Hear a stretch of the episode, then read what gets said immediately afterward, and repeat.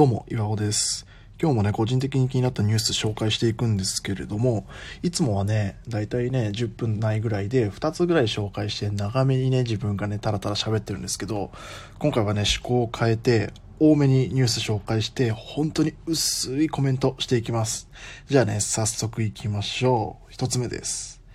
藤井新規生、史上最年少17歳11ヶ月でタイトル獲得。将棋の藤井聡太七段が渡辺三冠をに挑戦した第91回ヒューリック杯棋聖戦5番勝負第4局が16日大阪で指され2勝1敗で迎えた藤井七段が110手で勝利。今月19日に18歳の誕生日を迎える藤井新規生は史上最年少17歳11ヶ月でのタイトル獲得となったと。従来の記録は1990年の18歳6ヶ月30年ぶりの更新と。おめでとうございます。なんとかね、17歳、ギリギリ17歳ってことでなんか、箔もついてね、これからね、どんどん、えー立派な棋士に、より立派な棋士になってほしいなと陰ながら応援してます。次行きます。元朝青龍、結婚することになりました。だ大相撲の元横綱朝青龍のドルゴルスレン・ダグワドルジ氏39歳が16日自身のツイッターで結婚することを発表した、えー、ツイッターで結婚することになりました。よろしくと日本語で綴り日本のファンに向けて報告。草原をバックにお相手と思われる女性と寄り添う仲睦ましいツーショットも投稿したと。これも明るいニュースですね、えーおめでとうございますと。今はねコロナでえーっと多分来れないと思うんですけどね。情勢落ち着いたらまた日本にね来てほしいなっていうふうに思います。じゃあこんな感じでどんどん進めていきますよ。3つ目のニュース。欅坂46、10月で活動休止。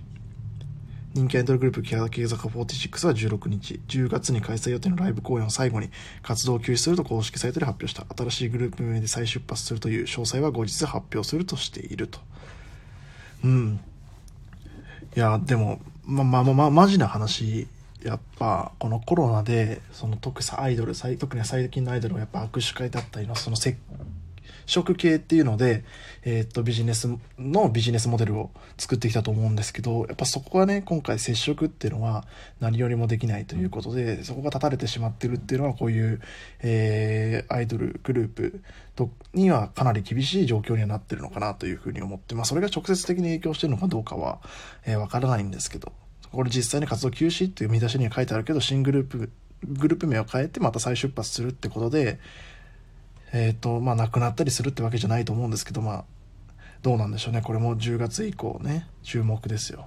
し、このコロナの影響ね、自分の大好きなハロープロジェクト、モーニング娘。とかのアイドルもね、大きく食らってると思うんですけど、ファンとしてはね、できること、なんかグッズとか買ったりね、DVD 買ったりして、なんとかね、えっ、と、解散だったり活動休止にならないようにね、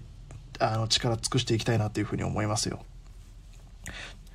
こうニュースいっぱい紹介するのがいいんだけど、こう早口になる必要あると思うけど、自然とね、なんかたくさん紹介しようと思ったら、えー早口になってしまいますね。別に時間制限があるわけでもないのに。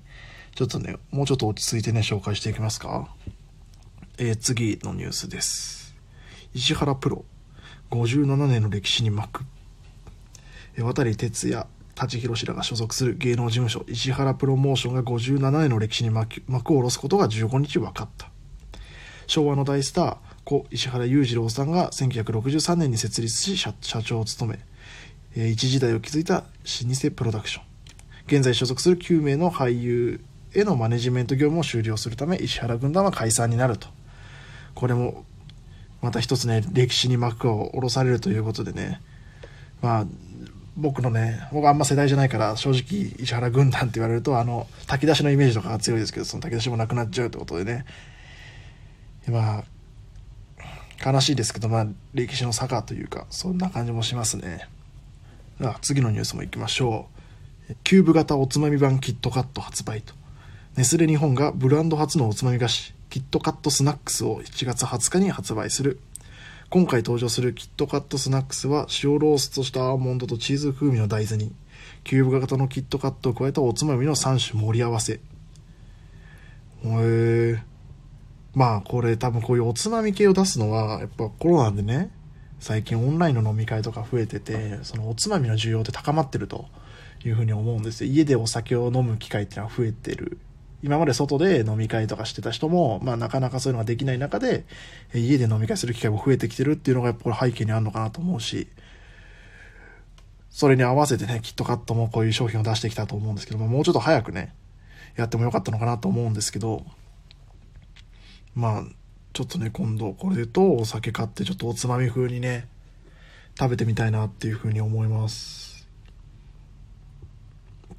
じゃあ、どう、次のニュースいきますか？